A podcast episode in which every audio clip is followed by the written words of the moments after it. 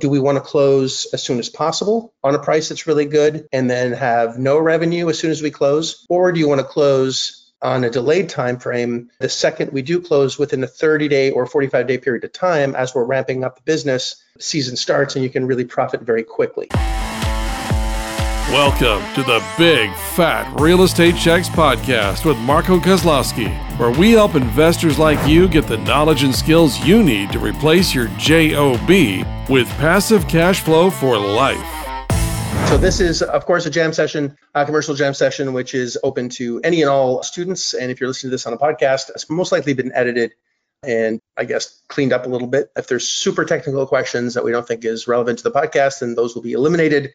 And if you are asking a question that's related to a specific deal, that's fine. Happy to discuss any of those things. But make sure if you can do something that's a little as general as possible so we can answer it where it can also benefit others so it's not super specific to one rare case. Happy to answer anything, of course, because that's the nature of this beast. But yeah, here I am in Montreal with my parents. Quite a little bit of time. Sorry, I'm uh, I'm getting the case of the Franks here. Can't speak. It's all uh, good. I love you. I love no, uh, my son I, Frank doesn't even know this. My dad admitted to the hospital earlier today. I didn't actually tell you, Frank, and so it's been a so pretty, pretty crazy day. Yeah, me too. I'm actually okay? gonna. They're gonna be okay. That's I, the... I will, we'll know tomorrow if it's actually going to be okay or not. They're keeping oh, him overnight because he was bleeding from places you should be bleeding out of, and uh, it was pretty bad. So we'll see how that goes.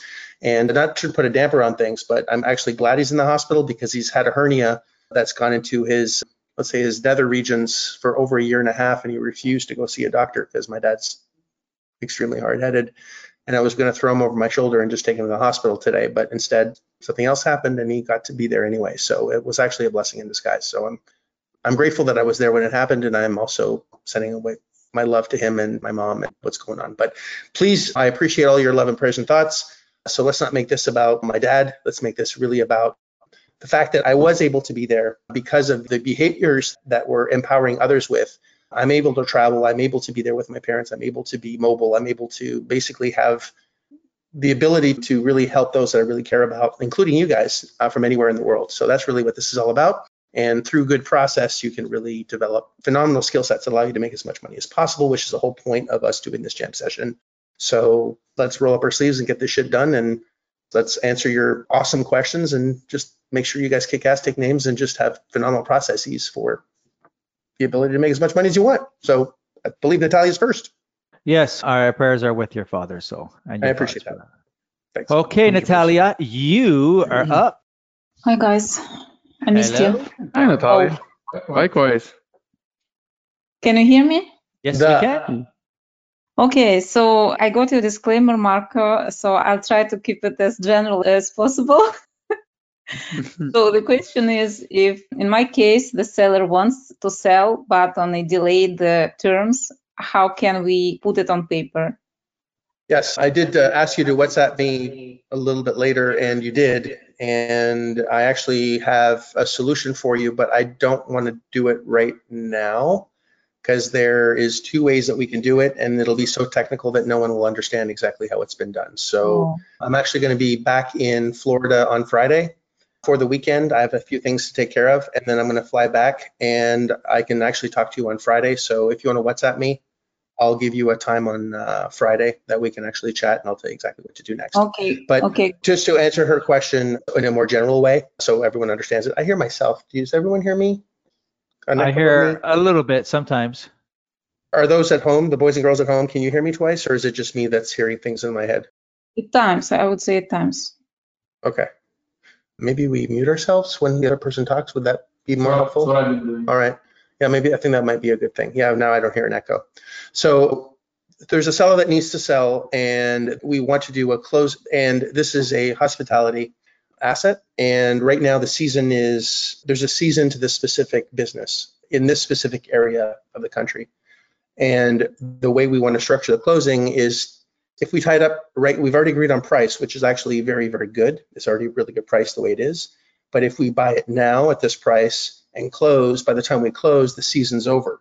And we have a holding period of basically a dead period of time. So do we want to close as soon as possible on a price that's really good and then have no revenue as soon as we close?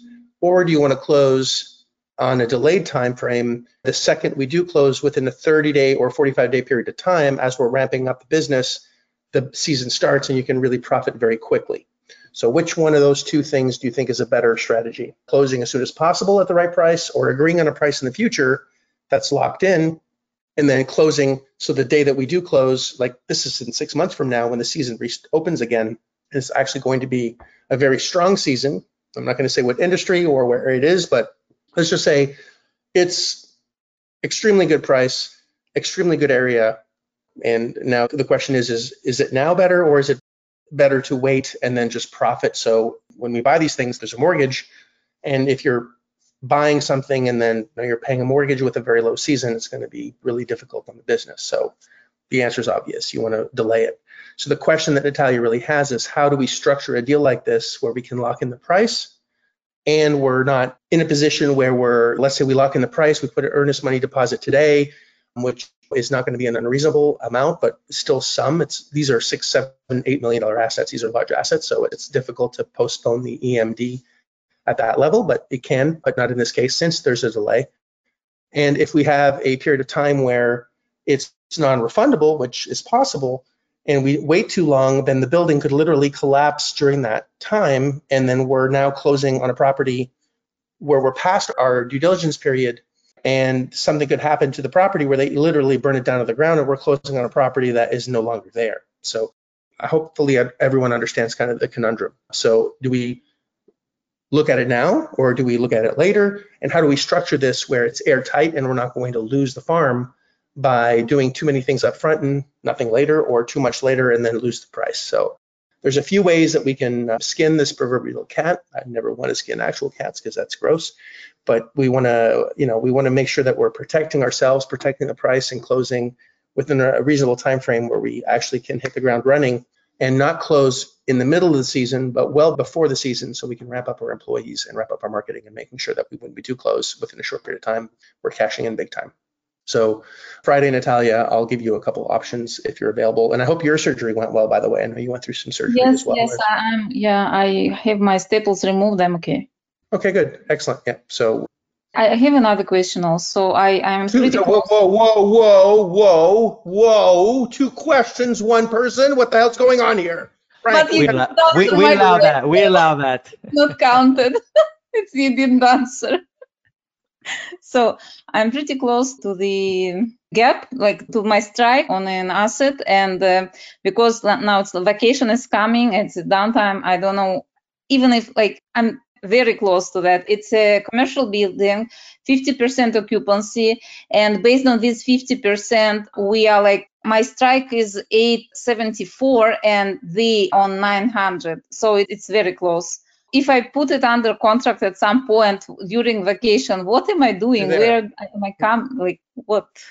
What do you mean on vacation? I don't understand. I have nothing to do with your deal. If you're at 50% occupancy at a 14.34 cap, the hell are you doing waiting? Yeah, take it. Tie it down 100%. What, what the hell are you doing? You're, yeah, yeah, you're very you close. better to, than this. Yeah, I'm ping ponging exactly, but I promised on like high MD, I need to like well, you promised high EMD at a, yeah, but you're at an impasse, right? So we can't take your number, and the only way that we're going to get to your number is by doing a, an EMD at this way. So you have an impasse. Go back to your curriculum and look at impasse solution. That's why we have an impasse and impasse solution. You don't say yes, you say no, and then you leave the store and you follow the ritual around leaving the store. And it's in the new curriculum, the 2.0 version. I have videos exactly on what to do in this case. Yeah, yeah. Tie I, it I, up, or someone else will. I know technically what to do, but when it's like, let's say I have paperwork in place, I don't know what what to do next. That's w- worry about that. Worry about that once you get the property tied down. And and Gabe and I are still here. Marco is on vacation, but he's on a semi quasi vacation, like he okay. always says. So if you know he's always there for for everyone um, if shit does hit the fan and we still have communication with marco so if you send in a ticket through our support system and you need help with DD or due diligence and we can't answer for whatever reason, which is next to impossible almost. But but if we There's can't, no- we will call the Wizard of Oz, Marco, and he shall appear and he'll help you out. But I don't want you to lose that opportunity. Uh, the only guy hard to reach back. is yeah. Frank right now. Yeah. Yeah. Okay. Frank's in his backyard working. That's okay. I got the computer there. It pings me each time the ticket goes through. So you're taken care of. Tie it down 100%. Yep. Yes. Impasse, impasse solution, tie it down. Now. I You're will, good, yeah. Natalia? Uh, yeah, Now. I have a draft for, You're still Still here. here. email. Go- go tie it down. She hasn't tied it up. Natalia, I'm going to ignore all your calls if you don't tie this down by Friday. Okay. There you go. You got something to do. Who is next? Okay. Frank, who's next? And the accused Hold and on, the. Let's go into cues.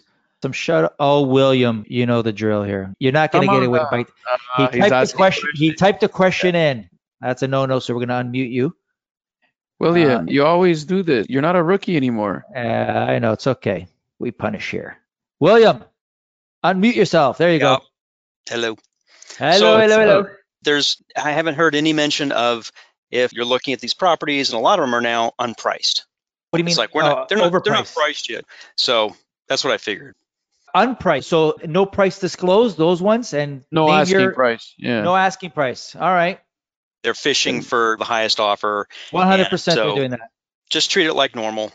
Just right. NOI, strike, ABC response, cat three, go. You lost me at strike because on a cat three, there's no strike. So Exactly. you wasted your time there. And if, let's say this isn't real estate. Sorry, Frank, for interrupting you. Okay. I know this is your show. I'm, I'm a guest here. No. Uh, and I mean that. I really do. Listen, if you are going to buy a car and you ask, what's the price on this? Say, well, make me an offer on the car. What the hell are you going to do, man? You're going to offer the highest price? Is that what you're going to do? Mr. William, that answer, that types in the questions instead of asking the question live like everyone else should? This is my first commercial jam, so hey, I'm William, learning. Uh, we're, we're just no slapping you because we can, because we love you. Thank you. I So, appreciate so it. again, William, so Mr. William, what are you going to do? You're at a car dealer, you're looking at this car and you catches your eye and say, what's this going to cost? Say, well, make us an offer. We're looking for the highest one. What are you going to say? I'll give them a low offer or no thanks. Cat three. Yeah, Exactly. My offer would be so low you'd be offended. We'd be so hard on price, you're going to hate it, and we're going to make you an offer. If we do, you're going to absolutely want to slap us around. That's exactly right. Yep, that's what I And. I just wanted to add, and the reason they do that, William, and everyone else for that reason, they do that because they want to go back to the seller and say, hey, look what I got. Look at all these offers I got on the table. And that's why they're trying to blind swipe and they're trying to play that game. Don't, you know, don't do that. You go back to them. And if they say offers are due by the 30th and you're going to get that too, and you go, great, I'll phone you on the 31st or on the 1st and see how that happens. So you got to play that positioning game. You don't show yourself you're motivated or not motivated, emotional attached to that. That's the game the realtors play and let them play that game. And if it does sell, you were never their buyer anyways at that point. So you kick it back saying, I don't know the amount. And if we do, it's going to be awful. So when you're ready to lower your price then or give us a price in this case, then we can see if we're considering to buy it with our cash. If not, Okay, we'll so- look elsewhere. just to clarify, don't ignore those, but treat them. Uh, yeah, got Cat it. Threes. Yeah, Yep, cat threes. got Yeah, perfect. That's what I thought. Thank you. Thank you, sir. I have another. You're you have another question? I guess not. Just kidding. All Just right. kidding. Okay, Yeah. cool. Look if look if you typed it in. Okay, Sean, you are up on the jam. Sean, Yeah. Hi, guys. Good to see you again. yes. Been too long. I have a question regarding an asset that you guys participated in me acquiring. We had a budget and try and keep this generic. So let's say you have investors who put money in, they're lenders, but they'll get some skin once we cash out refinance and they get paid off in full and they'll, they'll get some of the equity in the future cash out in the future cash flow stream. But we're out of money for the rehab and we still have rehab to go my options are go back to them and offer them more equity in exchange for cash or finance them out of my own assets. Have you? Well, there's a couple of ways you can do this, but have you already given them back some of the money, or are you just basically requiring more for your project? Yeah, we just require more for the project. We're still So still working on you do- rehabbing. Yeah, what you're gonna do is, well, I think the best thing to do here is a capital call where all the partners bring in money based on their equity position. And then if certain partners don't want to bring in the money or don't have the money and someone else can bring in all the money, then you're going to have to have a, a an equity reshuffle so that you can help them out, or you can just use it as a private loan, as another mortgage. If it's just one investor bringing the money, there's a bunch of different ways to do this, but it's going to depend on what type of returns you're expecting for that rehab to be completed. Frank, go ahead. I'll be No. I was just going to say, Sean, if you got equity partners, and this I recommend for anyone in their operating agreement, in the event there is a capital call and some investors or some uh, equity partners can't make that call, there should be language in your operating agreement saying that if one member does come, it would be treated or as a loan to the entity and you get paid a certain percent, a fixed percent. Like I know when we went into a joint venture and we had some equity partners, we had if one partner can't come with the capital call, yes, you can do what Gabe said, reduce their equity stake, or you can loan it to the LLC or legal entity, and, and it's a fixed 10% interest, and you get back on refi. So if you can afford it, yeah, if the project can afford it, right, the cash flow on that debt. So that's that's what I'm saying is you really have to establish what you can and what you can't do, and then work with those parameters and make sure the money that you're borrowing actually can support it. Number one, and two is if it can, then make sure it's first money out as well. So there's some incentive. So if there's, let's say 20 grand that's needed and 20 grand is invested at, let's say we'll use 11% or even 12%. So it would be at 20 grand, it'd be $2,000 a year. Actually, it'd be $200 a month, $2,400 a year. But that would be interest accruing only. And then as soon as there's refi or any money that goes out, that gets paid first. So it becomes supreme first position loan or position from whichever place that you're getting it. So it also incentivizes the person or the group that is putting the money to get the project done some extra juice at a higher interest rate and first money out. So nobody gets paid until that first position is paid, if that makes any sense. Yep. Gotcha. So offer it to the two people that had put money in to start, and if either or both of them don't want to increase or enable and position to do the capital call, then that alternate solution would be that what you just proposed.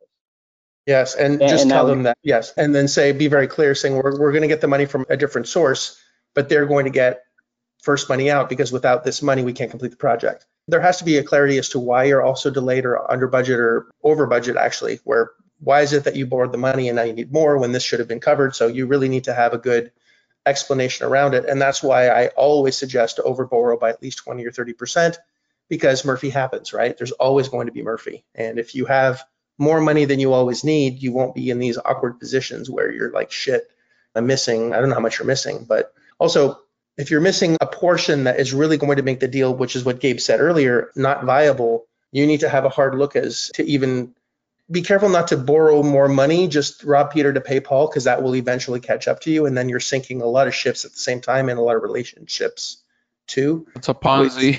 yeah. it's exactly what it is. And I don't think you'd look very good in orange. Just my thought. I don't think it's your color, but it's, yeah, be careful. So just make sure the, it has legs. That's all. And just to add to this, and this is for everyone here, it's not Sean, you know exactly why you're over budget here. There's maybe you planned correctly, maybe you didn't. But for those of you, when you're using other people's money, the one thing that's important, one thing that investors don't like is capital calls. That's the one thing that you want to try and avoid. And to Marco's point is you want to maybe over borrow a little bit because at the end of the day, it's if you've borrowed too much and you've actually completed your project either at budget or under budget or slightly over budget, if there's extra money that's still lying around that you no longer need, you can always return that money to the investors if you have to. And that's going to always look better than you asking for more money. So just plan accordingly. And again, Sean, I don't want to kind of single you out here because I don't know what happened and whether it was a mistake on planning, whether it was Murphy showing up. I'm sure that the next time you're going to be doing a project, you're going to borrow a lot more than you've planned or planned for. It, this is, it's just a learning curve. It's part of the process. We've all done this at least once in the past. But if you're looking into doing this and you want to work with other people's money, just always remember that capital calls are the first indicator that something's wrong, even though it's not necessarily the case internally and you know what you're doing from a passive investor standpoint where someone from the outside looking in it, it raises a red flag which is not something that you want Yeah. And that's especially- why I wonder if I shouldn't just make it up myself to avoid having to do get to that point. Sorry, Frank. I think you should communicate because that's good. And I think hiding things from your team is bad. So I think being upfront and transparent, saying, listen, here's what happened, here's why it happened. I hate to do this, but there's a capital call.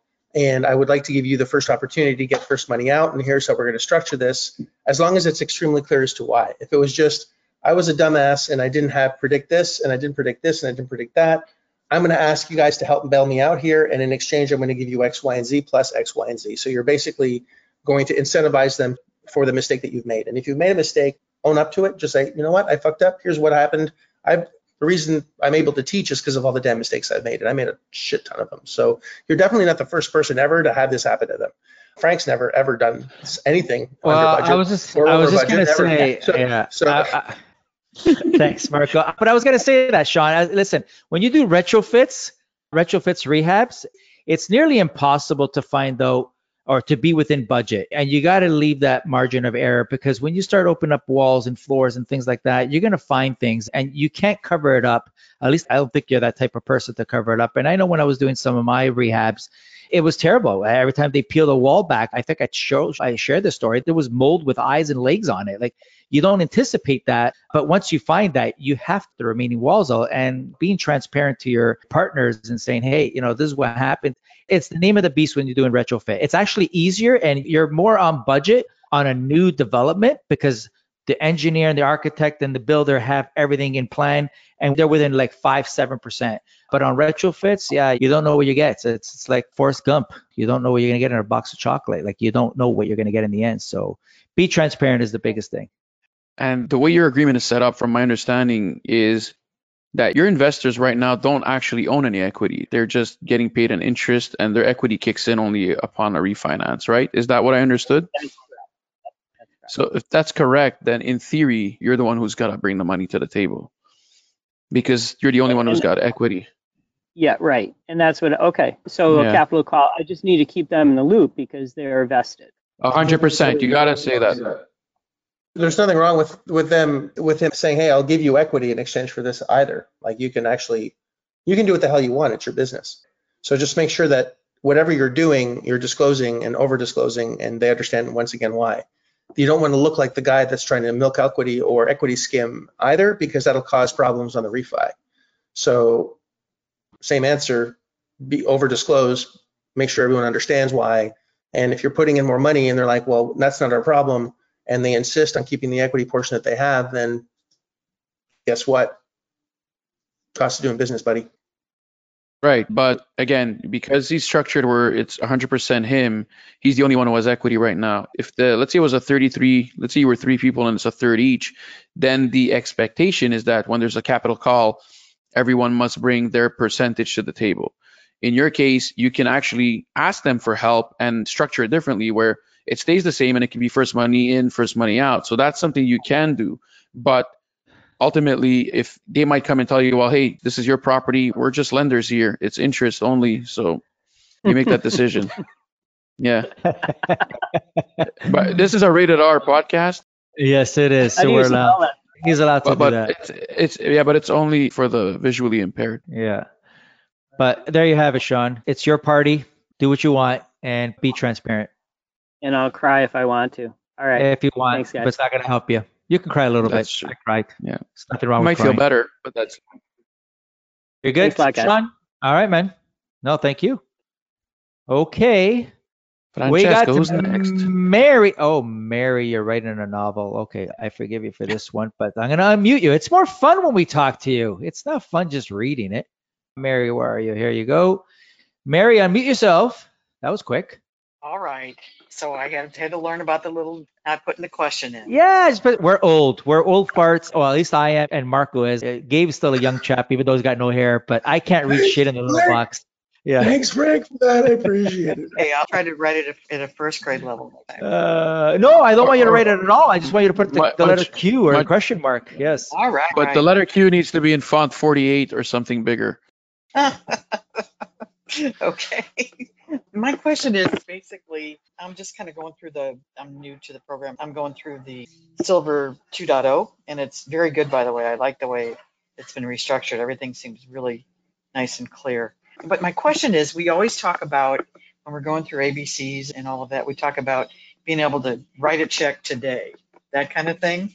And I'm thinking in my head, logistically, there's really no way if, you're not using any of your own money, you're going to be able to quickly fund it within a day. Am I right to assume there will be some time frame we'll need to actually pull the money together to provide them? and do the close? Or am I missing something? Marcos. Can, can I answer that? yes, yes, you may. Thank you, Master. I appreciate that. So if you were to go into a car dealer and you say, I want to write a check for the car today, there's paperwork that has to be done. And if it's a used car specifically, you're going to want to get the car inspected before you actually write the check. You can write the check today. It doesn't mean you will write the check today. So by saying that you're going to want to write the check today, it means that you have the money available. And as soon as we do have an agreement, there's a due diligence period that we have to have in order to make sure that the property checks out. Now, having money and being foolish are not synonymous. Would you agree with that? I would hope so. Right. Well, so you're either going to write the check and buy anything, or you're going to write the check, check it out, and if it checks out, then you'll buy it. And by the, the way that our paperwork is done, that's exactly how it works. You write the check. Once the checks and balances are done, and the asset-based lenders that we have, they we basically create an underwriting package with the due diligence checklist that we use. So by the time it goes to underwriting, they go, "You've given us everything we need, so we can close within 10 days," which is exactly what's written on the contract. So we're basically having a conversation that leads us to contract on exactly what we're going to do. And that is created, guess how? Natalia, do you remember this? What is it, Natalia? It's through an impasse, right? So the impasse allows us to create terms. Without the impasse, there's no terms. So the impasse allows us to get to terms. And the only way we're going to get a discount, Mary, is by establishing that we want to write the check today, that we want the money, that we want the property today. We want to write the check today. We have too much money. We need to use it when right now. Just like going to a pawn shop. If someone, if you go to a pawn shop and they say, yeah, we get you paid in three months from now, no one's going to that pawn shop. It's out of business because people go into the pawn shop to get money when? Now. Right. So if they don't have a belief that we can close, we're not getting a discount. So remember that. I'm done now. I'm dropping the mic. That's it. You guys can do it. Psych- psych- psychology. Great, thanks. And can I have one quick follow-up question? If you're in the silver program, can we have, um, consider things like mobile home parks too, or do we just kind of strictly sticking with multifamilies? Is there an asset class restriction? There is. There is on each each level has uh, asset classes. They also have different ways to create deals and take down deals uh, creatively. So each that's why we have uh, because as Marco says. Uh, the trajectory is going to be different whether you're looking at a five unit or a 15 unit and a 50 or a hotel, mobile home park, assisted living facility. They're all different asset classes with different formulas. So your curriculum that you have access to is specifically designed for up to that 15. Uh, So going to be difficult for you to go into a different asset classes because the numbers change and taking down that property creatively is also going to change. Mm-hmm. Okay, Also, a mobile home park that has 15 spots is not going to be a park that you necessarily want either because it's not going to be sustainable. So it falls in line with you want a larger mobile home park with larger amount of units that make it actually better to buy. So it's not that we're trying to hide mobile home parks from you necessarily. It's just that a 15 unit mobile home park is not going to make that much money the way that the asset's structured. So it's better to have more units and that falls into the gold category, sadly. Now you can always upgrade whenever you want. I'm not saying that you should now. Silver's fabulous. You get all the bells and whistles you need, and we're going to help and and be there next to you until you've closed more than 15 units. So when you have 16 is when our agreement is over, and we won't stop. We're like herpes. We'll just keep coming back. You keep coming back. We're tied to each other until you actually close that number. So we'll we'll help you. No problem. okay, thanks, guys. Oh, you've always it. it's, it's better than herpes because it pays you every month as opposed to Yes, I- I, I don't know how We're not not going, there. herpes, nor do I wish to. I don't know how that works, but I don't think herpes gives you money every month, but I know we do. And that's all. I Are, are you about good, Mary? yeah, thanks. Okay, you're welcome and welcome. I had her at herpes. Okay. Oh well, yeah. She, she's a little grossed out, but she's fine. Okay, we got Dwayne. You are next. Hello, hello, hello. What's up, Dwayne? So I got a couple questions on section eights. I'm processing a deal right now, working on it. And there's some seven units out of 36 that are section eights. And in looking for properties, seems like section eights are more expensive when you compare and process stuff. Is that usually the rule of thumb? I'm thinking, because I remember Frank talking about if you can get a property approved for section eight, it's worth, it's more valuable probably because you got a guarantee coming from the government. But I understand one thing, Dwayne. Yes, people like the stability and they like the government to be your tenant because Section 8, for those who don't know, it's a subsidy program for people that have uh, financial hardship. The U.S. government gives subsidized. So if your rent's like a thousand, depending on your household and who's in your household and your income, they subsidize most, not all, most of the rent. And lenders they salivate for those type of properties because the tenant is basically HUD, your government. But HUD can still go away, number one. And number two, in terms of value, it's still going to be based like if you have two brick and mortar buildings, just say 10 story each, I mean 10 units each. One has section 8, but it's it's making whatever, 10,000 a month, and the other one's not and it's making $20,000 a month. Which one is going to be worth more?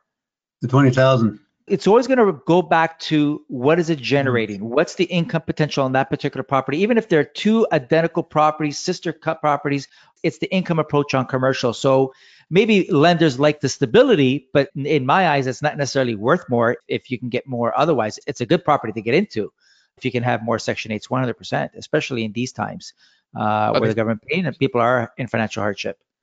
But sellers might think it's worth more, and so they might be asking for more. It's, it's this is where yeah. it's your role to narrow it down to what the numbers are and just keep working the process. Whether it's Section 8 or not, there's really no difference to you until you become the landlord, in which case you're going to be extremely happy with Section 8. Okay. I would actually use Section 8 as a reason to get a discount. In that Section 8, we've had a lot of problems with that. It's harder to get rid of them.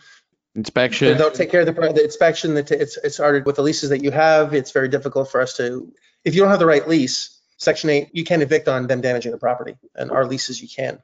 So if they don't have the right leases, then it's like, hey, you know what? Uh, they could destroy the property. They're not paying. Our experience is they really don't take care of the place, which means that when we get in, you're going to have all these problems to fix it, which is going to cost us money, which means we need to discount. So if you learn how to chain well, which is what we learned at Success Reflex, and if you take those chaining abilities to p- take whatever they think is a good thing, oh, it's 100% occupied. Fuck, that's terrible. Here's why. Oh, it's 50% occupied. Fuck, that's terrible. Here's why. Oh, there's management in place. Here's why it's terrible. Oh, there's no management in place. Oh my gosh, here's why it's terrible. So there's always a way to find something terrible about the asset if you understand how to spin things where you can use it to your favor. So as you mentioned, they want more, I think is what we heard. That's what I heard anyway. Use that to your advantage, that it's not as good as what they might think it is. And again, there's going to be pushback on that the first time, which is fine. It's in your follow up where this thing is worth more so we're going to get what we want, go to hell, no problem. See you next month. Come back next month, still hasn't sold. What happened? I thought this is going to fly off the shelf. It's still for sale. What's going on? Is there anything wrong with the property? Is there anything wrong? Why hasn't it sold? What's going on? What's really going on here? And then you can, with the follow up, becomes the fortune, as you know, and you can really hammer the price down, build that relationship, and eventually get exactly what you're looking for through good follow up sequences. Also, Dwayne, I've, I've seen some properties where the housing authority for that county gets involved and they secure a monthly rent for these tenants. And sometimes the market rent is significantly higher.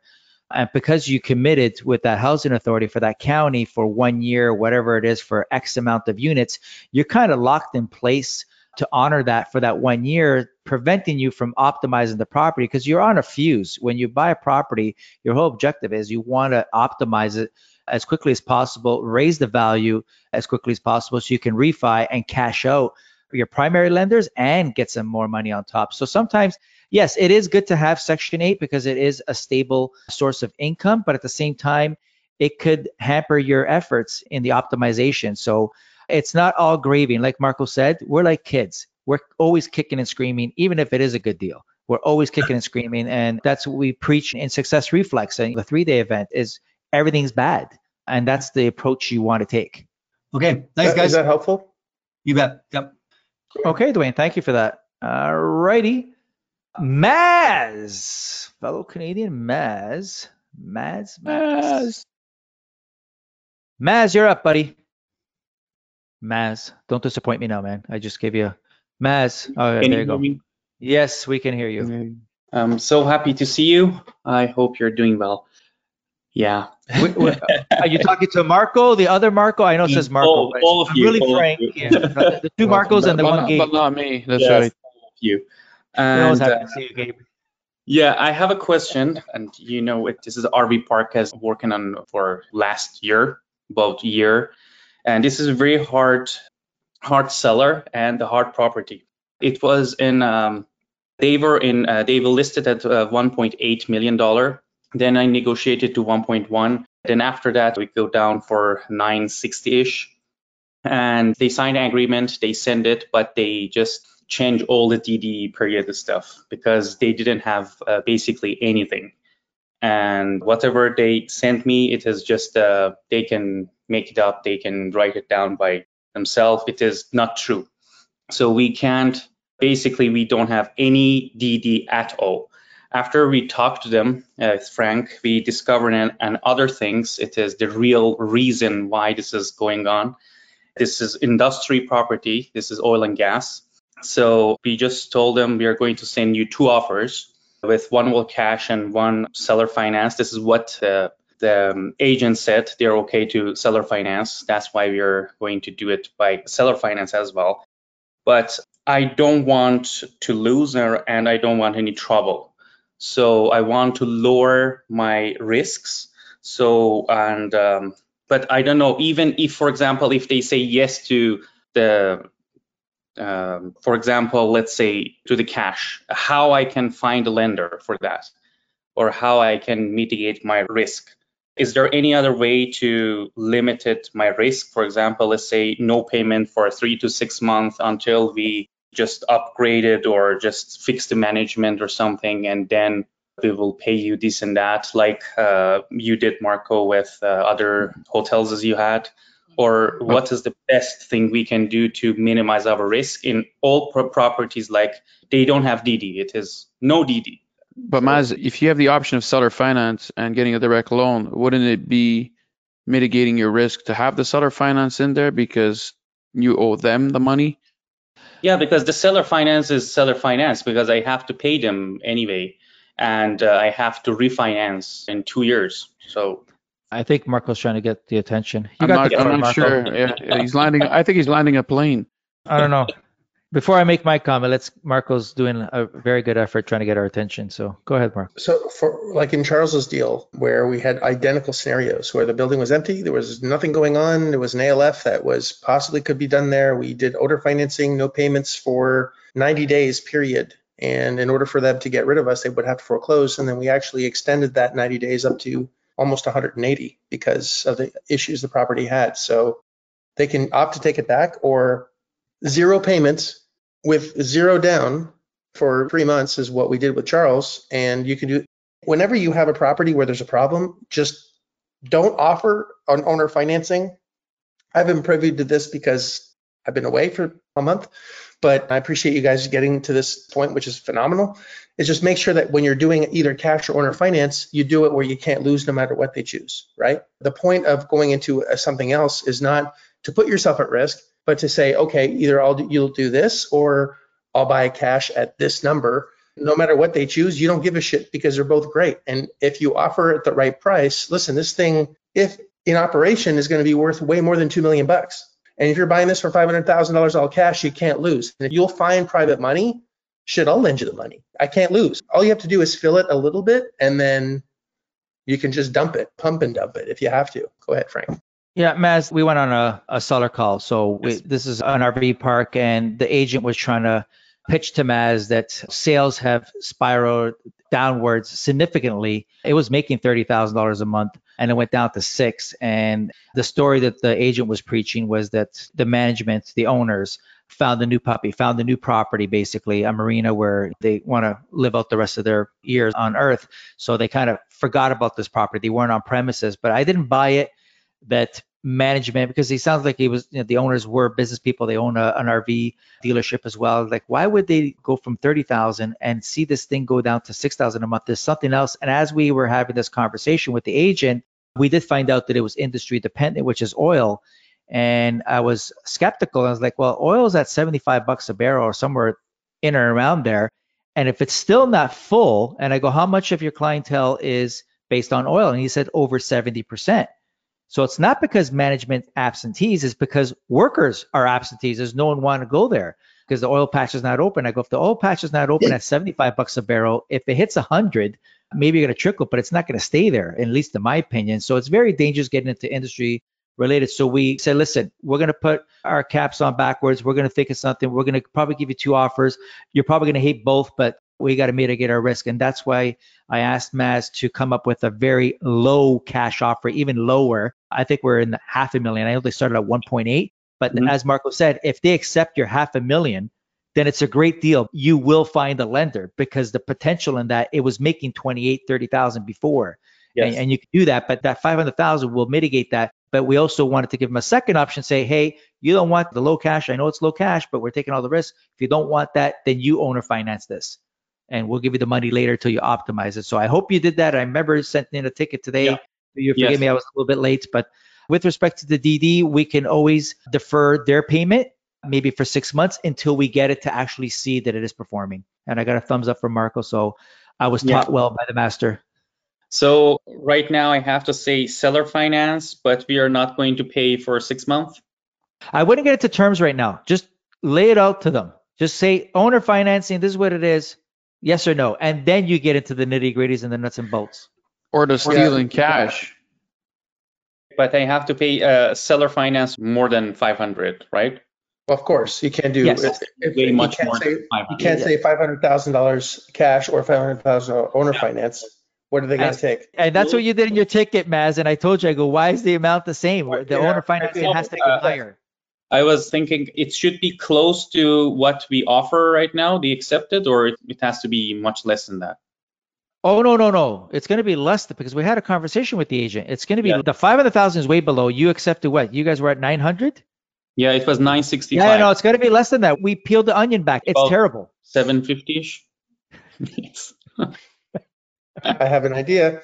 You could actually do three, where it's I'll give you exactly what we agreed on, but I won't pay you for a year, owner financed, or I'll start paying you in six months at this a lower rate. Let's call it seven hundred, or I'll pay you eight five hundred thousand dollars in cash today. So you have three options. Because honestly, if, the, if if you can get this thing up to this is a three million dollar park if you play your cards right. So if you got this thing for nine hundred thousand and change and had no payments for a year, who the fuck cares? Pardon my French, right? Mhm. But if it's you could do a third option. So I agree with Frank, but you could say, listen, if you want this number, we're not giving these for a year. If you want something less, we could start sooner or this.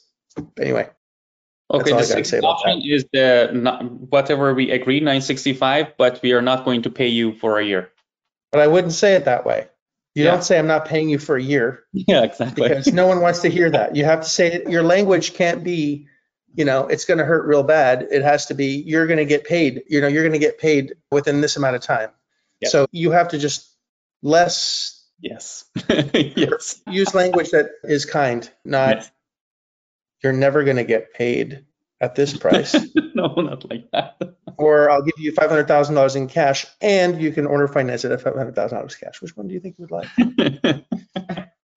yes, got it. Perfect. Thank you very much. I appreciate it. If you want, uh, Maz, just uh, uh, prep the response to the agent and uh, send it to Deals. We'll take a look at it. I will send it to you right uh, after. No, don't send it right now, Maz. Read it three times before you send it over, and then send it over. I Ah. know Maz's responses very well. No offense, Maz. Read them first, then send them. Frank, I'm doing you a solid. You're gonna. I thank know, I know, but I'm, I'm happy to help. All right, there you go, Maz. Thank Are you. you good on that? Yes, yes, I will. Okay. Awesome. Okay. Let's move on, shall we? We got Peter. You are next. Peter, Peter, Peter. Uh, there you go. Peter, welcome. G'day guys, how are you? Uh, We're doing fine. Good. Excellent. Um, look, I, I hope this question is fitting for this forum, but um, I was listening to one of the podcasts the last week or two, and Frank, you were talking about your son and how he's, you know, getting back into the business and focusing on marketing at the moment. And uh, I think I can't remember the exact numbers you were saying, but I mean, you were referencing that he's trying to get out, I don't know, 50 50 inquiries a day or something of that nature.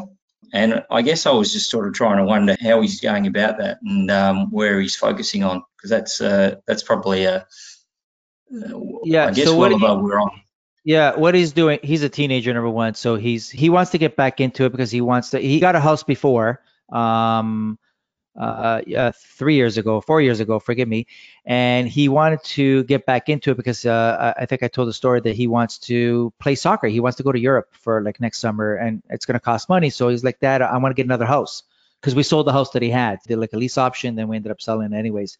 Uh, so he made his Such a money. Da- bad- Daddy such owes a bad dad. Daddy, Such a bad Daddy. dad. owe- He- I know. He, Daddy taketh and take it away. What the hell? Take it away. But Give well, it I, listen, I I gave the say on that. I go, listen, you know, the prices went up, and and you know, it, it, it, it we sold the last year, and and it was a seller's market, so but it's okay. It went to good use. But anyways, he wanted to do it, and and I showed him the um uh the marketing campaign, and because he can't talk, he has a crack. You know, he's he's still going through puberty. He's, he's gonna he's gonna be talking with the high voice, and he's gonna go with the deep voice, and he's gonna go crack in his voice. So he can't do that. So he's got to do email campaign, and he goes, this is boring. Frank, are you the not so silent partner here? Yeah. Are you So- saying that Massimo can't talk? Not Massimo, that's Gianluca. He could talk, but Gianluca. Gianluca. yes, he, he So can talk, but he, he go to the library more often. I understand. his his voice is crackling at times. So, but anyways, he was doing the emails, and he goes, "This is boring." And I go, "Well, listen." He goes, "Is there a way to automate this shit?" And I go, "Well, maybe." I go, "There's different." Uh, software they can use. So he's using something like Aweber and he's tapping into lists, um, uh, which we don't really uh, uh, uh, teach, but he's tapping into lists like probates where Okay. people pass and people get property. So he's getting those lists from list brokers and he's funneling it through Aweber or Infusionsoft or Mailchimp, where it automate automated automatically, excuse me, um, uh, sends out an email. Uh, now you get hit and miss with this. Yes, there is large uh, volumes on it, but there's very little responses back. But yes, every every Monday, uh, this list gets triggered. It goes to his Aweber and it spits out an email. Hey, we're in, you know we got some capital. He does a little spiel that I helped him with, and then people that respond, those are the one he goes back and forth with. So he's testing it out. Uh, he's he's just two weeks into it. Um, you know the conversion rate or the open rate is is not great. We always condone speaking to like distinguish yourself. That's why we have success Yeah. reflexes. You want to distinguish yourself as a cash buyer. He's trying to you know, give me all this shit. Let me send the email and let's see what sticks. He, he's a kid. They don't have patience. Uh, they want everything like yesterday. So he's trying it out. I don't know if it's successful the way he's doing it, but he wants to try it, and God bless him for doing that. Okay, thanks. Yeah, I was intrigued. I don't know if I answered your question. No, no, you I, did, I, you I did. think, think his question because he's Australian. I think I think the sorry, Peter. I- I want to make sure I understand your question too because that answer may possibly a little bit different. Are you asking how are we sending out 50 per day or per week or how are we getting to that number? Yeah, more so. I mean, one of the challenges I have is time difference. So it's it's not always easy for me to jump on a phone because of the, the, I, yeah, the I, I, time have difference I have. So I have a solution for you in that I would do it exactly what how Frank is doing it, but I would do what you learned in Success Reflex, and there's tons of opportunity there at the numbers that you had, whether it's with Craigslist where you first started, or with LoopNet, or with any of the other websites that are available. And I would send an email first and basically say, listen, I'm stuck in Australia with a pandemic, but I'm here, my family's here, and I'm going to get back as soon as I can, but I have some cash parked in the US and I need to use it right the fuck now. And first, I would do an opener where it, it distinguishes yourself through the first email hit. Yep. Then anyone that does respond that you're getting traction on, then I would pick up the phone at an, a, a lot of time that makes sense because you're 12 hours difference from the Eastern, if I'm not mistaken. correct. You're yeah. in Perth, right? If I'm not mistaken, Yeah. Peter. So if Yeah. you're, yeah. So, you know, eight o'clock at night, eight o'clock in the morning, nine, nine, you know, that's definitely doable, I think. And you could actually schedule people, you know, four calls a day easily. And those four calls will get you deals behind deals, but only call people that have responded or have, like, they're already excited to talk to you. So I Yeah. would reverse it. I would reverse the campaign from what you learned in Success Reflex from a cold call to a warm call. And I think you'll get a lot further traction, a lot further ahead, and a lot more results a lot faster because of your time difference. Yeah, great. No worries. Thanks very much. Does that help? no, It does a lot. Yeah. Yeah, because now you can actually apply instantly what, as opposed to getting a list that you don't know is going to work with a campaign that you haven't really warmed yourself up to. Yeah. And I want you to be able to apply something now versus, And even though it's a, a warm call, still follow the same script that we have in Success Reflex. well, I, there's no script. It's it's a general idea because if you follow a script, then you're sounding like everyone else and you'll get nowhere. So Yeah. you really want to be different. And I would use the fact that you're in Australia with a pandemic and that you're it's a pain in the ass because, uh, you- or arse, if you say it that way. Use words that are a little bit different that they would see as interesting. And Yeah. saying, listen, I'm stuck in Australia. I've got some cash I need to place. It's a pain in the arse. I'm looking for something that's is if this property is still available or there's some flexibility on price, let me know because I got to place this money like stat. And then they respond. You possibly do an ABC response, and as soon as you have someone that's at least in the direction of a discount, then I would call immediately. Right. Great. Thank you. Okay, hopefully that helps, Peter. Yeah, stay tuned with my son. I don't know if it will work, but that's uh that's more wiser to be distinguished, 100%. Okay, we really got Debbie.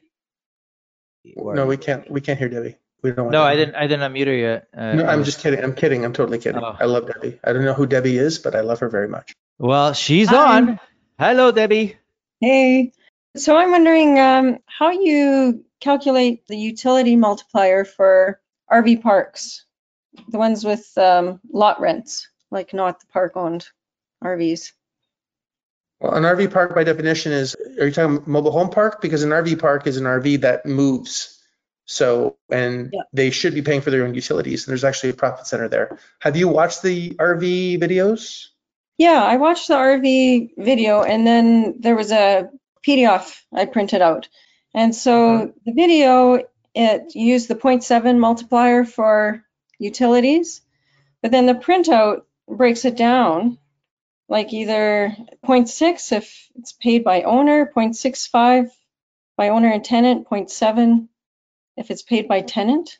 Yes, actually, I know what you're referring to. So a point 0.6, So just say if it's park owned and the tenants pay, it's a 0.6 gross multiplier.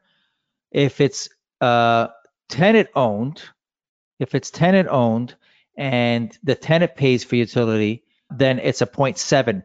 And the reason behind that is if the tenant owns their own RV or mobile home park and they're paying utilities, you're saving that 10% difference. And that's why we're going from a 0.6 to a 0.7 differential. I think if what she's saying is true, then it's wrong. Because by Well- definition, an RV park is not something that, then it's not an RV park, it's a mobile home. It's a mobile home in an RV park. It's an RV that's acting as a mobile home. It's not technically a true RV park. Well, let me It's an ask you this. park, you have RVs coming and Yeah. go. Yeah, they're on wheels as opposed to on. Right, and they, and they actually do leave. Yes, they do. So if it's So- a park-owned RV, then it shouldn't be on wheels because someone will steal it. So there should be no 0.6, 0.65, or 0.7, right? Unless it's anchored somehow. Well, that's not true. I, I- we had Marco. We had our park in Tallahassee that We- we, had RVs. Yeah, we did, but the, the wheels were deflated and there was no engine in them, right? So, but that's still not an RV park. It's an True- true RV that, that's yes. in a park. So I'd like to, and it's possible that, and I'm not throwing anyone under a bus. I'll- I'll throw myself under a bus. There goes Marco. I'm throwing, you know, back and forth. Here I go. Is I'd like to see that assessment because I understand Debbie if you're confused because I would be confused if I was you because that doesn't make any sense. If it's an RV park, technically there should be only RVs. If it's a mix of RV park and mobile home park, then that's different because then you have to do two different calculations based on the homes that are being rented or, and I say homes, even if it's an RV, it's technically a home at that point. That's sitting there in static. okay. And just so So you know, typical RV park So yeah, so, sorry, Debbie. So we're always fighting like this, like children between us and trying to make things better. Well, we got different points of view from it, right? So, uh, Yeah. Well, tell me about this one. Is it just strictly all RVs with wheels on them? Yeah, there was one I was looking at, and it was just RVs. People pulled in their own RVs, and some were monthly, overnight, that sort of Point seven. situation. It's like a low budget hotel. Well, it's 0.7, right? Point mm-hmm. And then, seven. but there It's 0.7. has to be a manager that, with a manager that's there to collect, because an RV, you can't have third-party management in an RV park because if someone comes in today and leaves tomorrow, someone has to hook them up, put the power in, put the hookups in, make sure that they have water and they have sewage. And that is done by a management, right? So they have to do all those hookups. They have to read the meter if there's a meter, and then they have to do a hookup fee, disconnection fee, explain what's going on. So you have to have a physically, it's a live-in model. There's got to be a couple or a live-in manager that's there that handles things as they come in. So it's 0.7 minus whatever the fee is for the, uh, which is 50,000 or so for your management. So that's how you have to look at it. Okay. That makes sense? Yeah, that does make sense. Like, are there RV parks where some tenants Yes. they actually pay part of the utilities? Yeah. There are RV parks that are half RV parks, half mobile home parks, where it's 50-50. Yeah, we Uh, had one like that. We had the RV in the part, the RV campground in the front, and then in the perimeters in the back were all mobile homes. So Well, the, you the, can ho- have the a hotel that the hotel that, that I have with uh, CB in the Adirondacks, we're doing a mobile home park, uh, sorry, a RV park on the sides and the back and a campground. So it'll be a hotel slash RV park as well. So we can expand it to that. So you can do a lot of different things, right? And as long as you understand the model and how the revenue works, then you can do really neat things with the existing assets you have or know what the potential is to increase the value of the asset by saying, I don't want a mobile home park anymore. I just want to do RVs because that's the business that's better in this area. I don't know if that helps you or hurts you, but Yeah. you have to no, just look at it from a logical point of view. That's all. Just think logically. If they're always there and they're just not moving, then it's more of a mobile home park. But if it's an RV where people are coming in and out, then that's the model you have to use. But as soon as you have something that's not constant every 30 days where there's movement between that, your management fee has to go up because someone has to oversee people coming in and out. So now there's at least 50 grand a year that you have to allocate for that person to live there. So if you have, for example, a property that only makes $50,000 a year and it costs you 50,000, that's for most people. Frank can get it at $200 for the whole year. Frank has a very special way of paying people, which is awesome. But if, unless you're Frank, economics don't work. Anyone else, I can't make the economics work. But Frank has a way of making shit work that I don't know how he does. But Debbie, just send me a ticket. Just send me a ticket. I'll tell you. I'll tell you the frank way. Yes. Yeah, yeah. Yeah, the there's a, way. it's it's the frank way that I can't talk about because No, we He'll can't kill talk you. about it. Yeah. I just can't talk about it. Yeah. Just don't make them walk on plastic. That's it. But hopefully that answers your question, Debbie. Hopefully Yeah, we didn't thank you. confuse you. Uh, but yeah, if you are confused, send in a ticket. We'll clarify it or confuse you more. Okay. It Sounds good. Is that, is that all the questions you have? You're good? I'm good. Yep. Thanks. All right. Appreciate you. Thanks, man. Okay. We got John as the last one in the hopper. So uh, last call before we shut this one down. So John, let's see uh, where you at, John. Here's Johnny. Johnny. John, we can't end like this. You got to unmute yourself. Look for anything that resembles a microphone, red with a line, across, anything, a pop up. How's that? Something. Oh, there you go. Just click on everything I was going to say. There you go. We got you. First time participant here. I got a pretty basic question for you. Okay. May, may even be a dumb question, but No dumb question. at our uh, three day last week, I got on the phone and uh, got a guy to send me his OM. I went through all that, sent him back a 3B. He was a CAT 3B. And I just wrote him back the standard ABC letter and everything else. And within five minutes, I get a response saying, because I had told him, of course, we were so far apart, I didn't want to insult him and all that. He comes back and said, uh, we'll consider all reasonable responses. So I kind of sat on that and I decided I'd go back and look at what he sent me. And what he had sent me were all pro formas. And when I dug a little deeper, I was able to find out that he was only 60% occupied. And I redid all my calculations. And my response to him was, um, as we discussed, I didn't want to insult you. And I said, we don't make offers on properties on pro forma, only on what's actual and a history. And I said, based on that formula would be a very low. Do you still want me to send you a bid or an offer? And two minutes later, he comes back, send me any offer. And I'm getting nervous now because he seems almost too anxious. And what I'm looking at is the city he's in, when I researched it, has a cap rate average around five and a half. So when I did my uh, strike or value, I used um, between seven and a half and eight as a cap to come up with a value or a strike. And now I'm sitting here wondering how far below a strike do I go when I make my first uh, offer to him? Go ahead, Marco.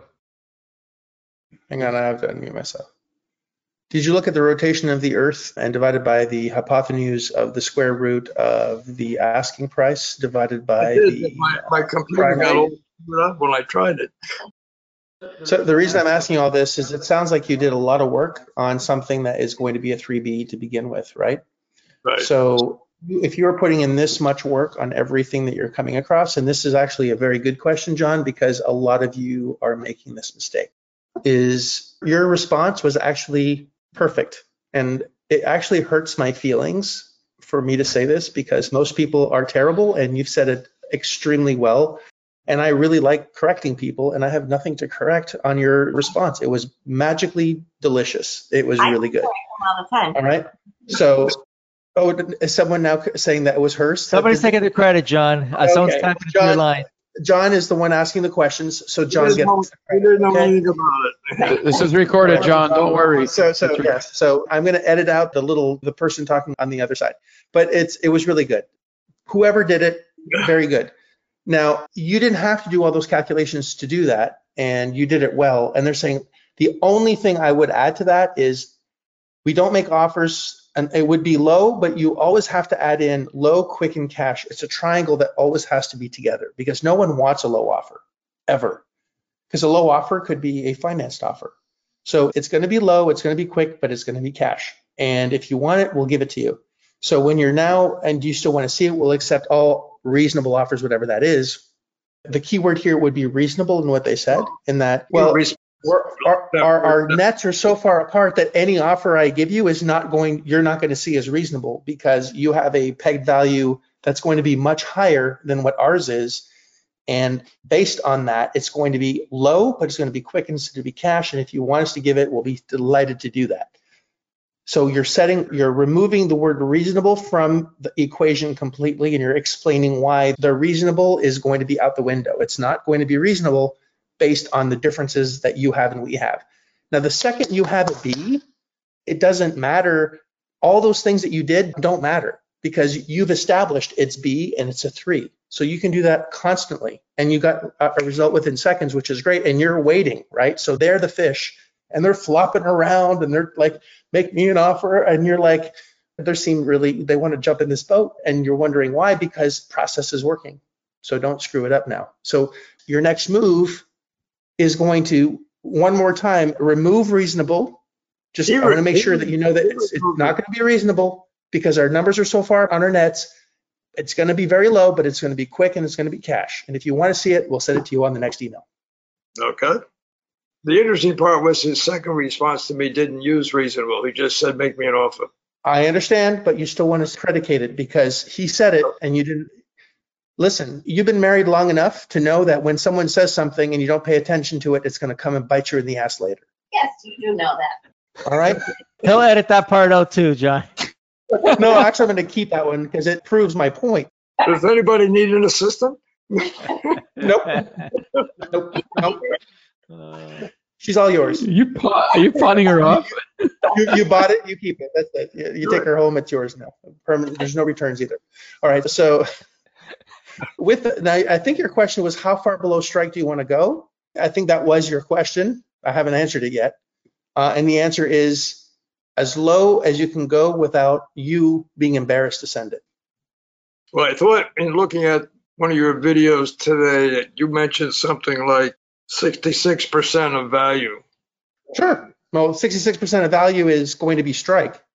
So if you start at 66% of value, you're already above. Oh, that's strike. You're, you're too, you're too high. Right. No, I'm not. That is strike. Yeah. Well, 66% of strike or 66% of value? Because those are two different things. No, 66%. But it, when I came up with that number was half of what he's asking or less. So tell him. Your, my Stair number is well, be- my, my below, yes, you could, ex- Gabriel, well done. Yes, stair step it. I'm sorry, Gabriel. I didn't hear you. Stair step it. So basically, it'll be well. We're happy to make you an offer, but it's going to be less than half of asking. You still want to hear it? Yep. This, this you don't have to shoot a number, and you can can bring it down and see. Um, if they say yes, then then you really shouldn't be embarrassed of sending any number. Hey, Gabe, I hear an echo when you talk. I hear you twice, like in stereo. But Yeah, uh, that's because Marco was unmuted, or was uh, yeah, he was unmuted. So is that Okay. clear, John? Yes, very clear. Thank you. Sure. actually, that's in. If I may add to that, that's John. That's in the Big Bag. If you go into the curriculum, Yes. it's called the Big Bag. Uh, watch that video. And if you want, you can formulate your ABC response or your response to the agent and send it to Deals, and uh, myself or Gabe will, will take a look at it. Okay. And Yeah. don't go digging too deep in terms of all that information. Your frankulitis. Yes, I went through that for eight months. It was horrible, John. Don't do it. All Don't do it. Take his advice. All right. Well, thank you for that. Did we, we got you covered. We're good. You're good. Thank you. All right. Okay. We got one last one. George Compton came in. So, George, you're ending the show. George is always the buzzer beater. Where is he? George. Here we go. George, you are the last one on today's jam, special jam edition. George, you got to talk to us. That's how it works. George, start pressing buttons. Unmute. George! Press everything. Oh my goodness, George. Going once. We can't end Great the show question. like this. Great question, George. Going twice. George! Oh my goodness, George. All right. Your well, phone is George screwing to- up. Well, I don't know what George, that means. just, just what's what's that mean, George? I'll be able to help you on Friday. Worst case scenario. Sorry, George. Well, George George is he's a good, very very good guy. I he is. I love. George. Not that I don't love everyone else. I just I've been working with George a while, and he's just a good human all around, through and through. All right. I think we're done. The cues are exhausted. No more cues. No more cues. Uh, we want to thank those that Cueless. that had a question. I hope those that sitting passively learned as well. Very good questions tonight. I enjoy doing it, Marco. It's always good to see you. I can't wait to see you in person. Actually, kind of a I little don't bit. I don't know what your I don't know what your legs look like anymore. yeah. no idea. uh, it- it- How long I has it gonna- since we saw each other? pardon? It's been what a year and a half since I've seen you. Oh my goodness! Since the pandemic, I was at your house when who announced pandemic uh, last March. Success Reflex, March 2020 was the last time I was at your house Oh. doing Success Reflex. So that's like three months ago. No, no, no, 2020, my friend. I'm teasing you. Yeah, It's- I'm, I'm excited. So hopefully we got some things planned that we can see each other in August. So I'm looking. Uh, I'm very excited I'll be back in. that. Ca- I think I'll be back in Canada next week to check up on my dad. So, and I was planning to actually stay over the, and uh, but anyway, things to take care of.